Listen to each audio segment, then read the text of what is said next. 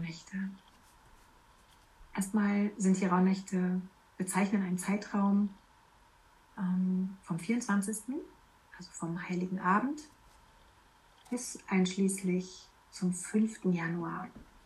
Also eine, eine Zeitspanne, eine ganz bestimmte Zeit, die viele auch so als Zwischenzeit zeichnen. Und wir wollen im Ganzen ähm, ein wenig Magie und Mystik einhauchen und diese Zeit zwischen den Jahren quasi auch nutzen für uns, um mal innezuhalten, uns ja, an der Natur zu orientieren und diese geheimnisvolle Zeit ja, für uns lieb zu gewinnen.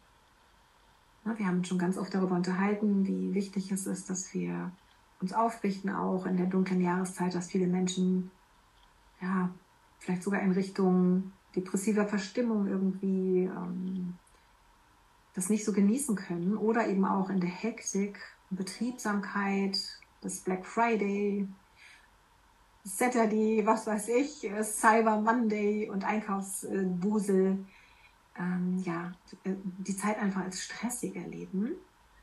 Und äh, unser Gedanke dabei ist also genau mal einen Gegenpol zu bilden, wirklich ähm, uns Gutes zu tun, die Zeit ja auch wirklich genießen zu können und uns das richtig schön zu machen.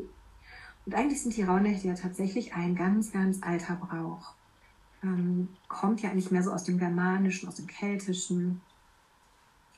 Und äh, ja, viele Sagen, Mythen, Bräuche ranken sich seit vielen Jahrhunderten rund um diese Zeit. Und wir, ich weiß, es gibt auch eine, eine Richtung, die davon erzählt, dass es da auch Dämonen und, und Geister gibt, wo es dann wirklich diese Aberglauben, wo diese Aberglauben herkommen, dass du zwischen den Jahren keine Wäsche aufhängen sollst und das. Das ist tatsächlich nicht die Richtung, aus der wir kommen.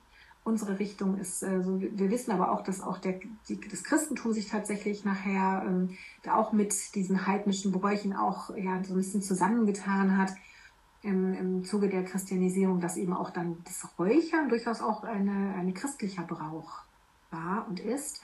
Ähm, wenn wir zum Beispiel an Myrrhe und Weihrauch denken, ne? das sind ja also auch die Dinge, die wir da auch verräuchern, um eigentlich etwas zu weihen. Nicht um irgendwelche bösen Geister auszutreiben, sondern vielmehr um das Jahr, den Jahreskreis abzuschließen, um Danke zu sagen, um das Jahr nochmal so Revue passieren zu lassen, zu rekapitulieren, was es uns alles Wundervolles gebracht hat, die Ernte nochmal uns anzuschauen sozusagen und Danke zu sagen und das Jahr zu weihen. Und aber auch einen Ausblick zu haben und auch das kommende Jahr in einen guten, in einen guten Klang, um dem einen guten Klang zu geben, ein gutes, ähm, ja, das Jahr auch was kommt, zu weihen.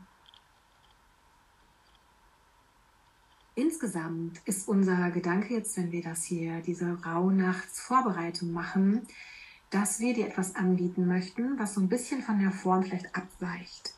Weil wir nicht so viel Wert darauf legen, wenn etwas dogmatisch ist, wenn wir in ein Korsett gepresst sind, dass du jetzt irgendetwas tun musst zu bestimmten Zeiten. Ich weiß nicht, Jennifer, da kannst du bestimmt auch noch mal zwei Sätze dazu sagen. Du hast ja auch in der Vergangenheit ähm, das auch schon mal für dich auch mitgemacht, auch schon mal gebucht und anders so eine Rauhnachtsbegleitung gemacht. Und wie hast du das denn da empfunden? Also ich habe das sehr stressig empfunden. Deshalb hatten wir ja auch die Idee gehabt, es erstens schon im Vorfeld darüber mal zu sprechen und nicht erst ab Weihnachten, sondern dass man wirklich schon in Ruhe sich überlegen kann, wie möchte ich die Rauhnächte für mich mhm. dann verbringen, wie passt es zu mir, wie passt es in meinen Alltag mhm. und äh, muss ich mir noch was dafür besorgen. Also dass es alles rechtzeitig ist, ist, ist uns so wichtig. Nicht, dass erst jemand am Heiligen Abend äh, feststellt, dass das oder jenes noch fehlen würde. Mhm. Und ähm, ja, oder auch den Gedanken hat, dass es vielleicht viel zu kompliziert sein könnte. Ne? Also das war genau. ist tatsächlich auch mal so gegangen, weil ich dachte, oh je, was ich da alles haben muss, ne? diesen ganzen ja, ja. Ähm, Werkzeugkasten und Koffer, da musst du erst eine ganze Ausstattung haben. Ich habe heute erst wieder eine E-Mail bekommen, wo so viel drin stand zum Thema ja. Rauhnächte, welche Stäbchen ich bräuchte und äh, mhm. dergleichen. Und den ganzen Koffer kann man dafür kaufen. Ja, genau. Also schon richtig vorbereitet. Und ähm, loswerden und investieren, ne, wenn man möchte. Ja. Ja, also wir sind der Meinung, das brauchst du nicht. Ähm, wir sind hier alle ganz, ganz frei in dem, was wir, ähm, welche, ja, welchen Schwerpunkt wir uns aussuchen, was wir mögen, was uns liegt, was uns anspricht. Und ähm, da gibt es so wundervolle Rituale, da braucht es gar nicht mehr als ein Hühnerei oder Toilettenpapier oder ein Stift und Zettel. Also ganz, ganz einfach. Es braucht allerdings ein wenig Zeit. Und auch da ähm, räumen wir trotzdem auch ein, ein Stück Freiheit ein, weil es ist jetzt nicht unbedingt wichtig, dass du jetzt jeden, jede Rauhnacht, also Abend oder ähm, dich da hinsetzt und da stundenlang meditierst. Auch das braucht es nicht sein. Aber ein paar Minuten zwischendrin der Ruhe, der Besinnung, des Runterfahrens, das dafür ist es ja auch eigentlich gedacht dass du dir wirklich mal bewusst die Zeit für dich nimmst, für dich selber, für, mm, ja, um das Jahr auch wirklich in Ruhe für dich auch mental, äh, gefühlt, ähm, ja, wirklich auch emotional abschließen kannst. Für viele ist das auch wichtig, so einen Zyklus quasi zum Abschluss zu bringen. Das hat, macht auch ein gutes Gefühl von aufgeräumt sein. Ähm, und aber auch wirklich sich bewusst auch auf das neue Jahr einzustimmen, weil dann haben wir natürlich auch Einfluss darauf. Ne? Dann kannst du quasi dein, deine Richtung schon ähm, bestimmen. Das hat eine unfassbar starke Manifestationskraft. Und wer von uns würde das nicht wollen, ne? zu sagen, ich habe da, ich habe die Dinge in der Hand und ich kann da jetzt schon durch mein bewusstes äh, Hinschauen auch schon ganz, ganz viel auf die richtige Bahn bringen sozusagen.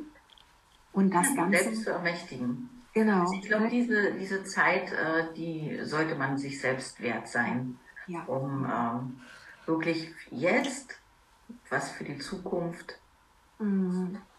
ja. einzulegen. Den Samen zu legen quasi ja. für das kommende Jahr.